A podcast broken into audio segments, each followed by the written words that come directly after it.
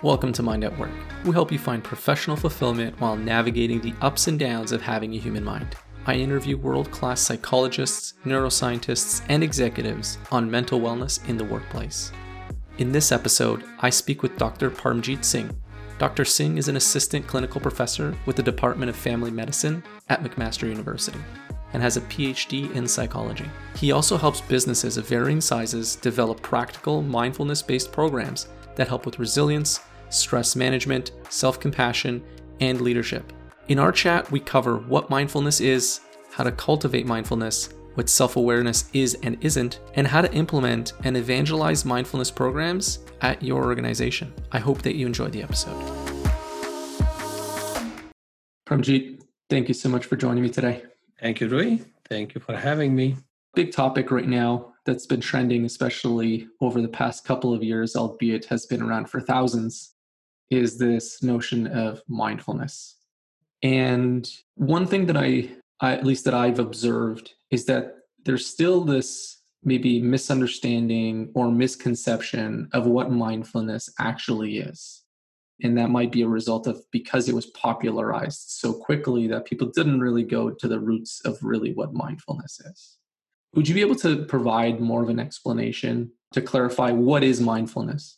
So, the simpler way to think about mindfulness is that it is being present in the present to the present.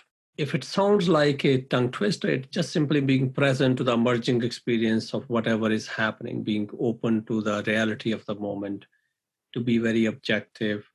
And that's pretty much the technical aspect of the mindfulness, the way people often allude to is. But that's not the only story about mindfulness. That's a one aspect of the spectrum or, or the tradition of mindfulness is it has its moral and ethical reasoning.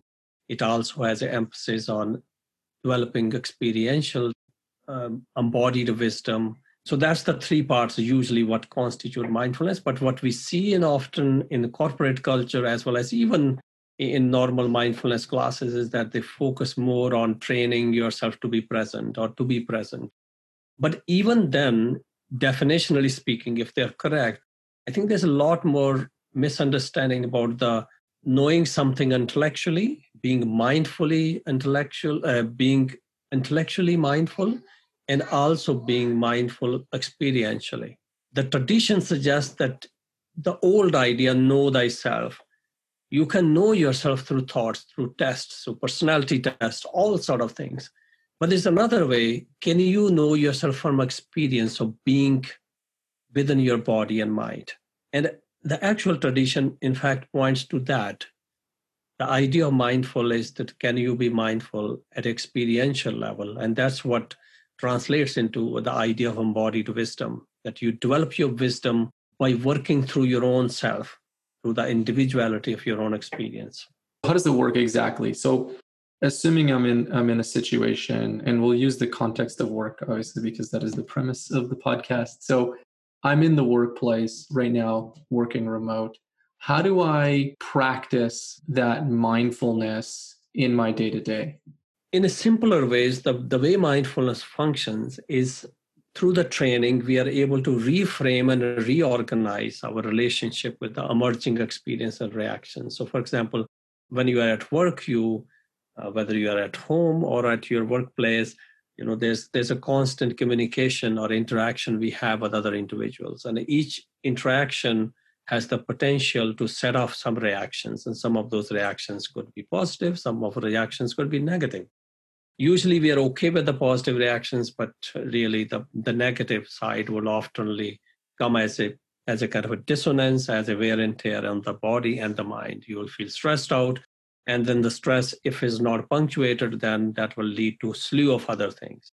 So in, in a simpler way the way mindfulness function is the systematic way of training your mind so that you can stay present to the emerging reality of whatever is happening, even if it is unpleasant, and not react to it unfairly or un prematurely.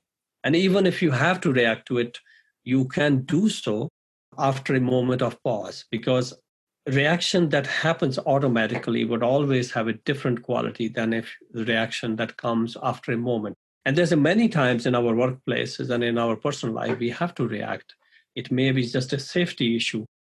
But even a moment of pause, a moment of intention and, and deliberateness can do a great service the way the decision is made and the quality of the decision that has been made. Right. So, if I understand correctly, we encounter a negative trigger, I guess, some sort of emotional response as a result of an engagement or a conversation that we could potentially have with a colleague. And most of the time, we get triggered and might respond in a certain way, externally and internally. Meaning that I would get, ang- you know, I'd probably get anxious or angry or sad or upset. I'll feel all these sensations. If I understand correctly, you're suggesting is try to take a moment first before you have that reaction to better understand it. Is that right? Yes and no. The one is that yes, we we would ideally would like to do that. No, in the sense that usually that's not how the brain functions. The brain is often on auto mode.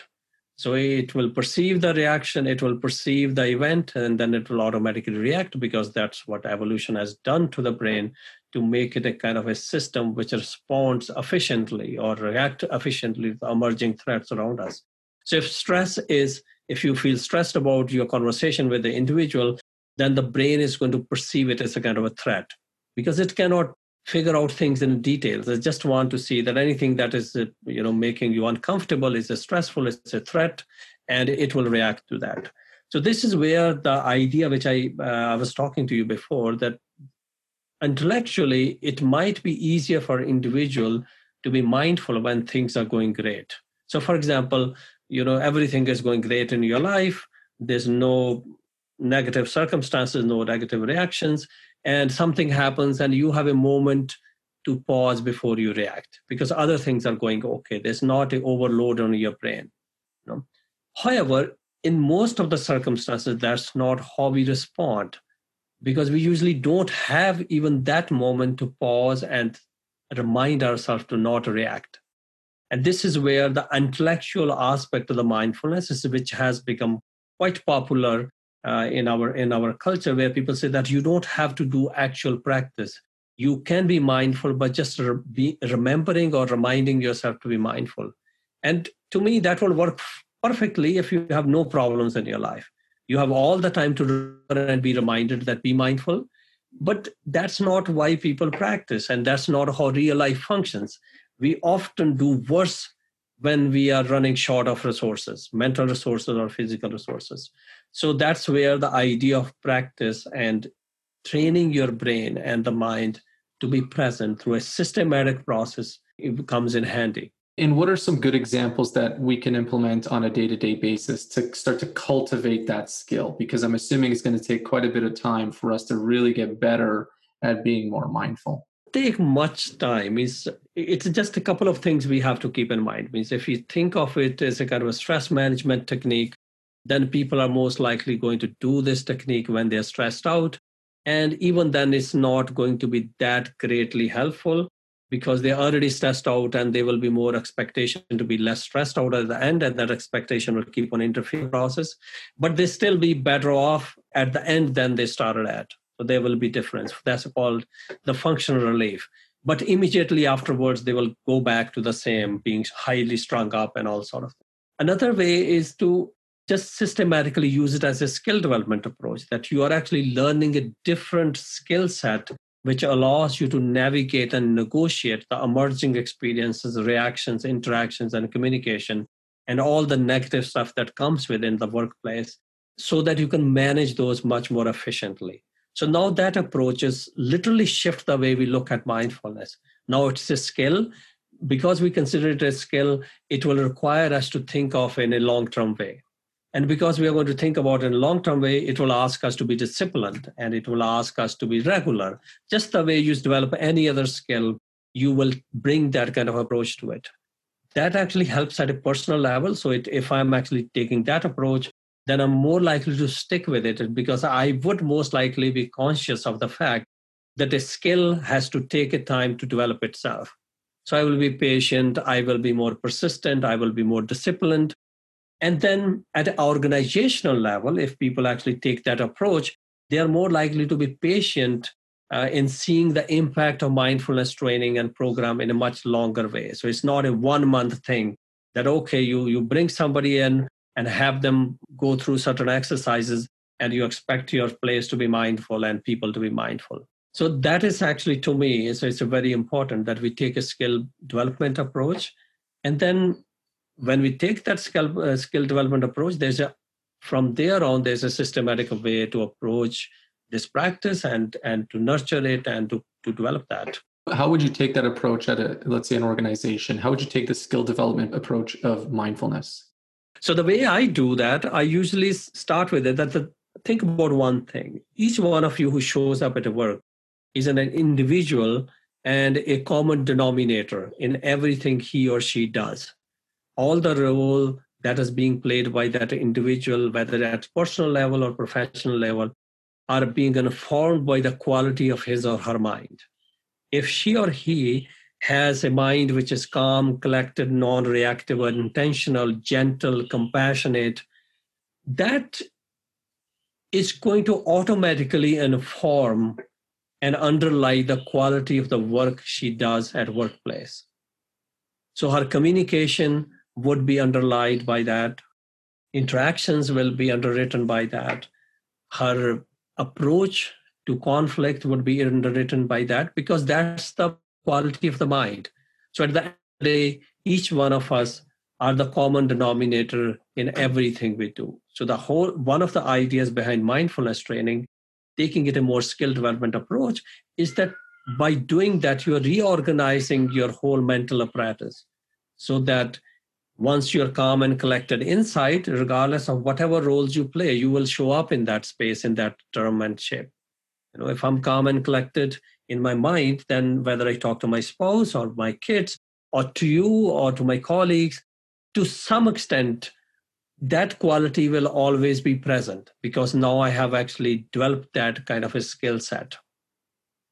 I don't need to be remembered for most part that I need to be compassionate. I need to be you know this way or that way because now i have worked it. Just like if you're good at something you will notice that by doing that kind of a working on that skill set you have automatized large part of your skill domain. Some things just come to you by the flick of the finger because you have actually worked it enough and the same thing happens with uh, with the most of the meditators and mindfulness practitioners, especially serious practitioners, because now they have automatized the non impulsive aspect of being. So it's interesting that we do react automatically, but you can actually automatize the opposite also. You can automatize or cultivate that kind of behavior and mental patterns so that they become the automatic default patterns so if we have a default pattern to begin with, through the mindfulness practice, we can actually instill, nurture, and create and maintain a different kind of default patterns, which will be of different quality. Right. This is for me, and, and we actually spoke about about this in a previous conversation that we had. And it's something that I find really interesting. And it's around awareness and knowing the importance of mindfulness and how do you get folks, essentially, is the conversation we had last time, that are not necessarily convinced that mindfulness is for them because they ultimately have a lot of impact as well on others and their surroundings. But and in some cases, like how do you convince the non-believers of mindfulness and its uh, and its benefits? But how do you start to cultivate a culture, or do you, where mindfulness is a practice internally and people understand the underlying benefits both at a personal level but also at a professional level. So there's a few ways you can do that. One is means you can give them data. There's a quite a bit of historical evidence behind it and and a quite a robust scientific evidence behind that the value of mindfulness in personal psychological biological health as well as mind, the value of mindfulness at workplace. We, we know from um, brain imaging studies that people who practice, in, especially in the corporate culture, that people who are mindful and self-aware in a non-judgmental, non-narcissistic way, they they actually make better decisions. As I actually pointed out earlier too, um, there's a there's a heightened collaboration among team members, even when the money is involved. So there's a one fascinating study few years was published that they actually rigged the game in a way that people were um, exposed to a monetary game, which means that you have to let go of the money. And they noticed that when people practice mindfulness, they are willing to, in fact, be less self-entrusted even when the money is involved. Um, so, which means that enhances your collaboration. People are willing to let go for a larger communal uh, safety or communal self.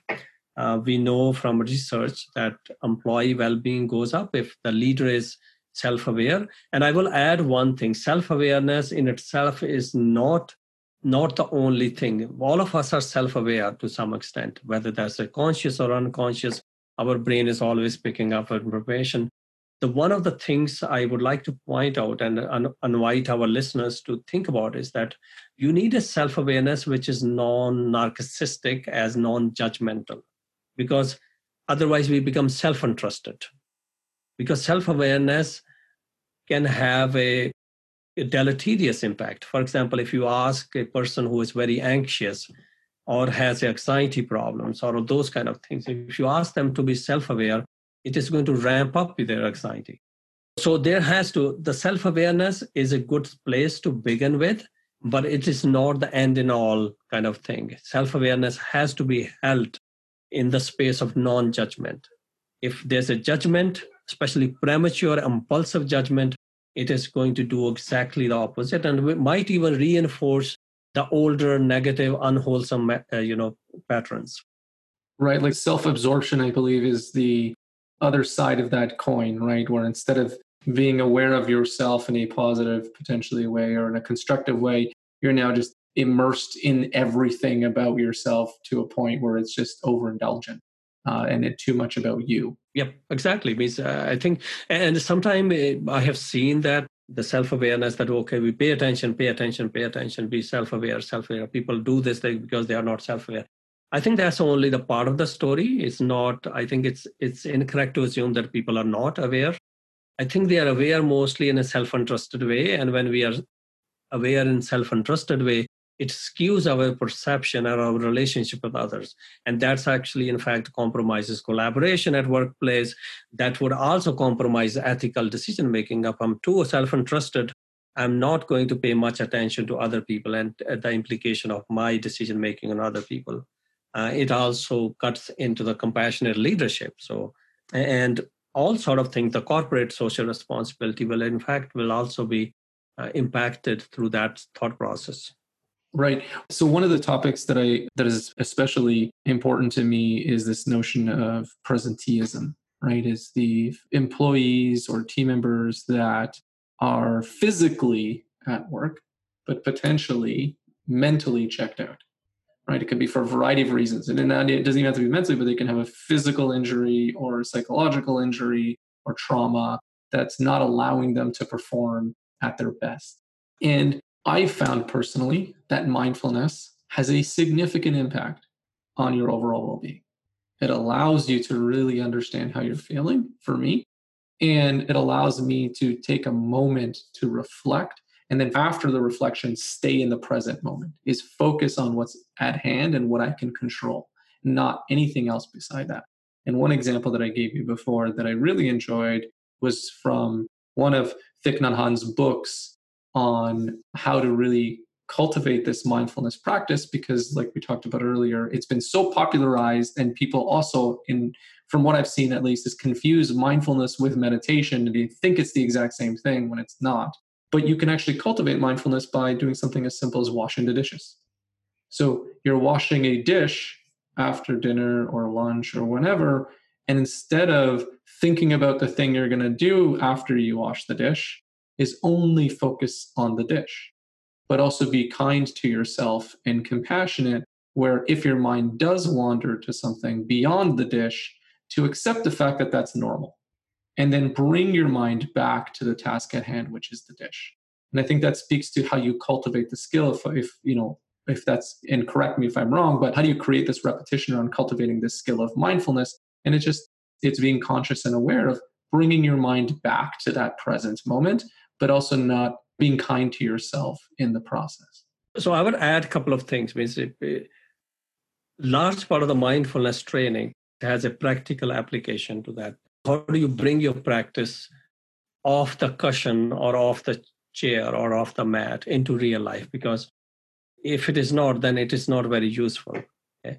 The thing to uh, from as a practitioner, as a student, uh, I, I, always keep in mind, and I always uh, try to point others to that your quality of being with a dish as you wash, or quality of peeling a orange, or eating an apple, or or just looking at the plate of your salad, is very much dependent upon some other things.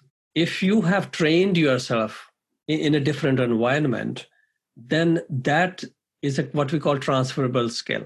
So, what comes when you are with the dish, if you have worked on your mind on the mat or on the chair, you will notice that the transferability is a lot more efficient and easy. For a person, if you practice, you have a formal practice. So, there's a formal practice, which is actually where you take a dedicated time to work with yourself. And then there's informal practice. The informal practice is also like all sort of other things which are not you're not formally engaged but you're still keeping the quality of the mind attentive to them. so the washing dishes peeling oranges eating apple uh, putting out the garbage talking to your neighbor talking to your colleague that is a part of informal practice one of the things which often get lost in the translation and, and i would invite our listeners to actually test drive this idea that if you do the first one uh, the, the formal practice, you will notice the second practice is easier to do. If you do not do the first one, you will have to struggle a lot. And most likely, the impact is not going to be that great because your basic structure of the mind is still not much reorganized. So, those two things work together. The, the quality of the formal practice will inform the quality of the informal practice, and vice versa. But if you take out the formal practice and ask people that, okay, just pay attention to only washing dishes or only peeling oranges or only walking, you will notice, unless that's the only thing they do and they spend a lot of time doing that, that quality will substantially go down. And, and one thing I would again invite uh, listeners to think about is that even Thich Nhat Hanh, these people, all these uh, you know grandmasters of meditation, they have a very dedicated formal practice. The reason they can peel off a, a orange with the same quality of mind is not because that's the only thing they do. They have a very dedicated practice which allows them to transfer that skill into that skill. So it brings me to the one of the very important thing I think we need to keep in mind that formal practice would actually give you the foundation. So all other things happen let's say as one of the key takeaways of, of our talk if now i'm excited now i know look i get the value of this i understand that there's a difference between formal practice and informal practice formal practice being more important than informal but the informal providing value in ensuring that you're continuously exercising that muscle so to speak going back to the formal practice, what are the steps I take now? Like, what do I do? If you were to just say, Rui, go do this thing right now, step by step, how would I do that? So one thing I would add that I, I think it I in my mind, I don't think that formal and informal practice they can be measured in the value they serve a very different purpose the, the reason why i actually put it out because i often get into conversation with people they say that okay i don't need to sit and work on my mind, I can just pay attention to the things I do. I think that's a cautionary tale for that. And that oftenly, I, I tend to think as a practitioner, that gives them a wrong idea. So I usually don't think that this is one was more valuable than others. There's a transferability of skill set. That's very important in that context. So having said that, I think there's a the formal practice is is very simple, the mindfulness practices and the practices that where it comes from, that you pick something within yourself because it's not based on any belief system. So, for example, whatever is common to all of us, we breathe, all of us breathe, we have bodies, we walk.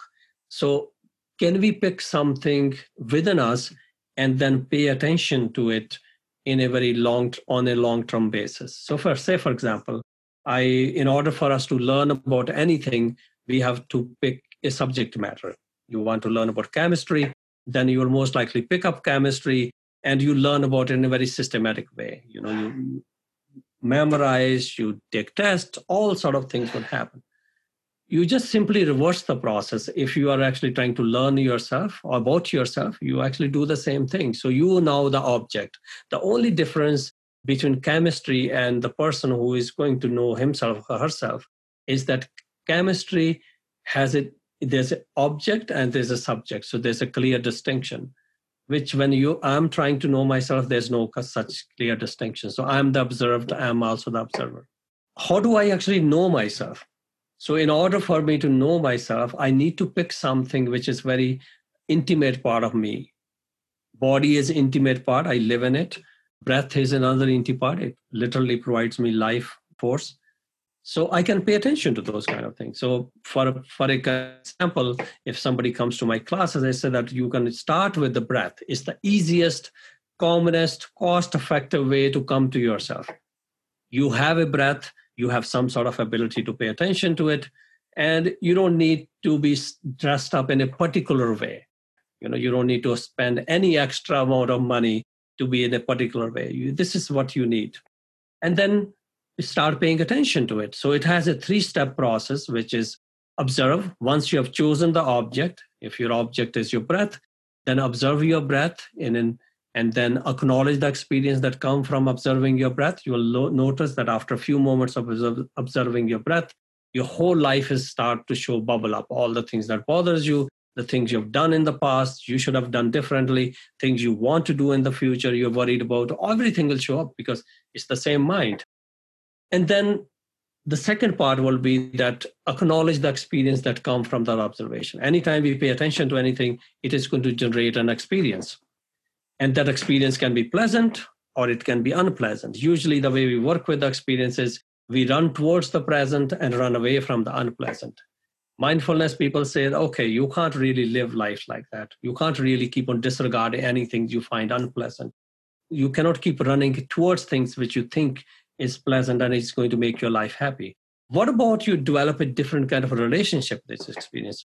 Rather than reacting to this experience, at least impulsively, just acknowledge them at this moment that you feel unpleasantly, you acknowledged it. Now, the third step, which is the most important trans- transformational yet challenging step, is that see if you don't react to it in the same way you have done in the past. Now, this is where the rubber hits the road. People are okay with picking an object. People are okay with even with some kind of struggle, acknowledging the experience that come from. But it is incredibly challenging to actually not react to something we have always been reacting. But this challenge is what, in fact, shift the gears in our mind. So anytime I do not react to the same experience in the same way, I start chipping away those held habit patterns. So, few things are happening. One, by recognizing you have a habit pattern. Second, by not reacting or consolidating the same habit pattern the same way, you have now started shift to gear in, in your mind. And then all this happens in a kind of a, a kind of a continuous understanding that things are temporary. It means things come, things go and then you don't choose if you choose not to react to them by the nature of things as they arise and pass they will come and go and you can now develop a kind of a, this is what is called non-judgmental self-awareness. You are now the observer of everything that is happening in your mental landscape and you are not reacting to it. Now you can have a pure perception to so to speak. Right and when somebody's going through that experience and they've hit the third step, as you mentioned, when the rubber really hits the road and you start to experience those responses, whether they're, you know, let's say maybe even anxiety or anger, and you start to like feel agitated, is the thought that as long as you keep coming back to that experience and you don't run away from it, but you you encounter it time and time again, is the assumption that you'll naturally start to really understand that more over time and be able to better cope with it yes means anytime you pay attention to something for a prolonged period of time unless it is a really defective way to look at it, we start to develop clarity about it. it. means when you started as a student and when I started as a student, my understanding of things at that time and now is very different because by focusing on things we are more clear about certain things maybe we we may not have the the perfect clarity to it but it's still going to be clear. So so one of the things that just because you have been paying attention to something for so long it develops it develops kind of concentration skills but also brings you a sense of clarity about things. So the anger coming up you start to realize where this anger is coming up why it is coming up only in this context.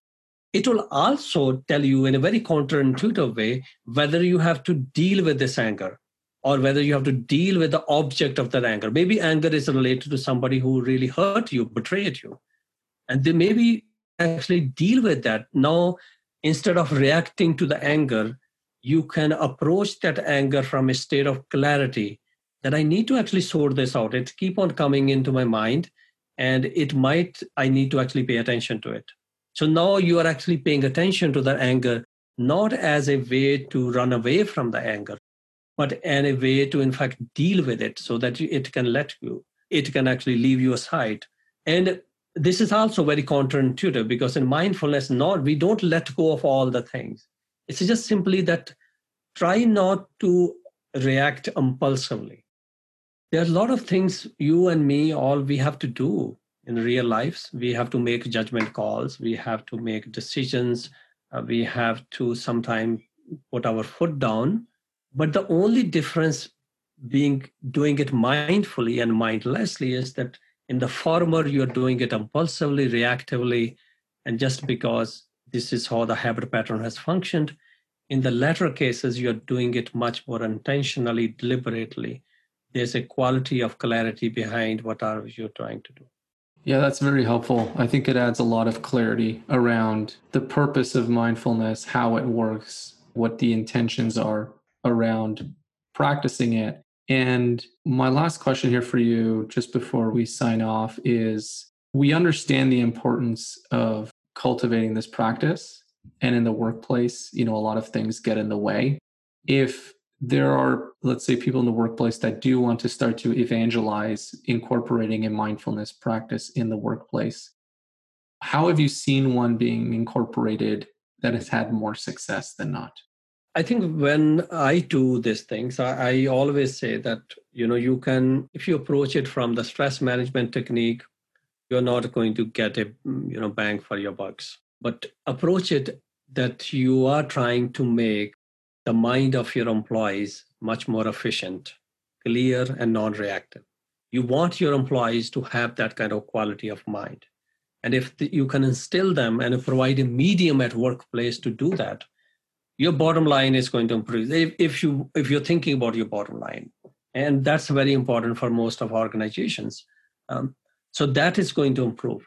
It was also going to stem the bleed on your resources. The bleed comes in the form of sick leaves absenteeism all sort of things. So people can be present they can be here they can concentrate they have mental resources to pay attention to whatever needs to be paid attention because they are not too many time hijacked into the future. They're not worried about that. And that also creates a culture of psychological safety. So the way I will I will actually introduce that if you think about a few things and think about that you are actually equipping your employees with a newer skill set, I find people are more amenable to that suggestion because they want their employee to be skillful. And especially when that skill can improve the culture of the organization, it can improve the citizenship behavior of the employees towards the organization. It can inspire creativity. It can, you know, build up resilience. Uh, it can it can create a culture of safety and mobility and safety. And I think that's what happens when we do that. You know, if I'm not caught up in my self-interest that much, I am more likely to listen to you because I don't see you as a threat. So I can collaborate with you. We can work on a shared interest. But when I'm caught up in my self interest, I'm going to be sabotaging everybody else because I'm so consumed with my own self. So these are the few things I, I do that. Think about it as a skill set. Think about it in the context of the culture, organizational citizenship behavior, employee well-being, all sort of things. And we know the evidence is there that it, it helps greatly. Yeah, and I think this is a perfect segue. I think those are great examples. And you've done some great work with global organizations implementing some of these programs there. If the listeners want to learn a little bit more about mindfulness, about the work you do, and the programs you implement in order to incorporate mindfulness programs into organizations to improve culture and all of the other factors that you outlined previously, where could they find you? So I have done work uh, in a variety of group programs, individual corporate programs. We have done work with Microsoft, Roche Canada, Fairmont Hotels Group, Willis Towers and Watson, and, and other corporate houses. Uh, so they check out, they can check out my work on my website. It's paramjitsingh.com. So that's my name.com. I do, I have started offering individual corporate coaching now. So people are interested in actually spending one to one time because of the, COVID time. So I'm happy to chat in whichever way I can be helpful. And and then the group programs, long-term programs, short-term program. We have done one hourly session. We have done half-day program. We have done weeks on end. It all depends on whatever the corporates are actually looking for and organizations are, what are their needs are, what they're hoping to get in return, what is the return to investment, you know, thought process in their mind. That's helpful. So paramjitsingh.com and social media, Twitter. Social media, yes. Uh, you can check out. I started doing a podcast. It's called Passing Clouds Podcast still it's in the experimental phase but it actually provides a kind of context of all the things a little bit of tips and uh, all sort of uh, necessary things if you want to go on that path and then it is found at dr paramjit singh phd uh, youtube is also there I usually don't like to put my designations, but I realized that actually my name has been taken by somebody else. So, so the only way to distinguish was to put all these kind of things in front and the back. And then the Facebook page is Passing Clouds, mindfulness, or my phone. You are most welcome to send me a message 289 339 3464. I'm happy to chat. Thank you. And I really appreciate you taking the time to talking today. Thank you so much for having me. It was wonderful to speak to you. Thank you for listening, and I hope you enjoyed the episode. You can find all of the references made in the episode in the show notes. If you're a fan of the show and enjoyed the episode, don't forget to like and share if you're listening on social media. Or subscribe if you're on YouTube or your preferred podcast platform. I love to hear feedback, so don't hesitate to reach out if you have any suggestions for the show or questions. You can find me on LinkedIn or Twitter under the handle I am Rui Noons. Until next time, keep growing.